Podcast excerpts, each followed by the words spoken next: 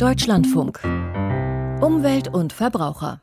Die Spritpreise klettern seit Monaten. Jetzt ist der Preis für Diesel so hoch wie noch nie in absoluten Zahlen. Im bundesweiten Tagesdurchschnitt lag der Preis gestern bei einem Euro 5 55, die, man kann es auch ganz genau sagen, bei 1,555 Euro pro Liter. Auch Benzin nähert sich einem Höchststand an. Sören Heinze vom Automobilclub der Gewerkschaften ACE. Ganz kurz, woran liegt das? Na, das liegt einerseits daran, dass äh, die Nachfrage wieder gestiegen ist. Wir haben nach der Corona-Pandemie eine enorme weltweite Nachfrage nach äh, Sprit, nach Diesel und auch nach Benzin. Und wir haben seit Januar auch die CO2-Steuer, die die Benzinpreise jetzt in diesem Jahr relativ stark hat steigen lassen. Und für die Dieselpreise gilt das auch. Ja, relativ stark, sieben Cent pro Liter oder so ähnlich ist es, ne? In dem genau, Bereich. im Schnitt sind es mhm. sieben Cent sind es ja. ungefähr, genau. Was können Autofahrer tun? Erstmal blicken wir mal grundsätzlich aufs Auto selbst. Na, viele Leute äh, missbrauchen ihren Kofferraum leider als zweiten Keller. Also es lohnt sich zum Beispiel schon einmal regelmäßig den Kofferraum zu entrümpeln und ungenutzte Dachgepäckträger äh, abzumontieren. Das zahlt sich aus, selbst bei einem modernen Auto 20 Kilogramm weniger an Bord. Ähm, da spart man leicht 0,2 Liter pro 100 Kilometer und äh, übers Jahr gerechnet äh, kommt da schon einiges zusammen. Was ist mit äh, Reifendruck, Fahrverhalten?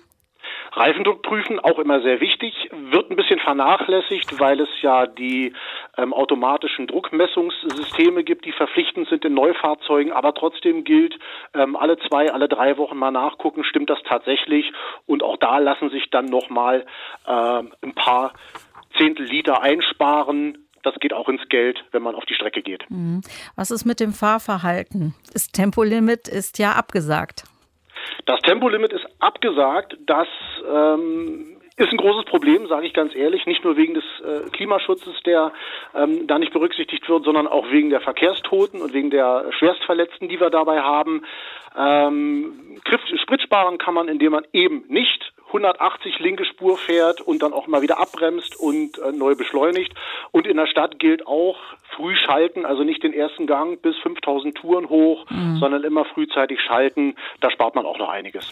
Preise vergleichen ist eine weitere Option. Äh, wie gut sind die Apps, die da angeboten werden und was machen Menschen, die keine Apps benutzen?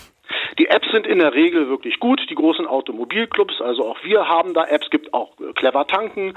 Da kann man nachschauen. Ähm, eine Faustregel noch, kleine Umwege, die legitim, also ein Umweg von fünf Kilometern zur Zapfsäule ähm, bei einem leeren Tank, die rentieren sich so bei zwei Cent Preisunterschied.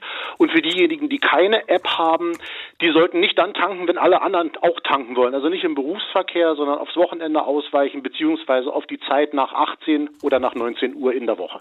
Das war Sören Heinze vom Automobilclub der Gewerkschaften ACE, wie sie über Fahrverhalten, Koffer Kasten aufräumen oder auch eben über Apps und Vergleich der Benzinpreise den Preisdruck beim Sprit absenken können.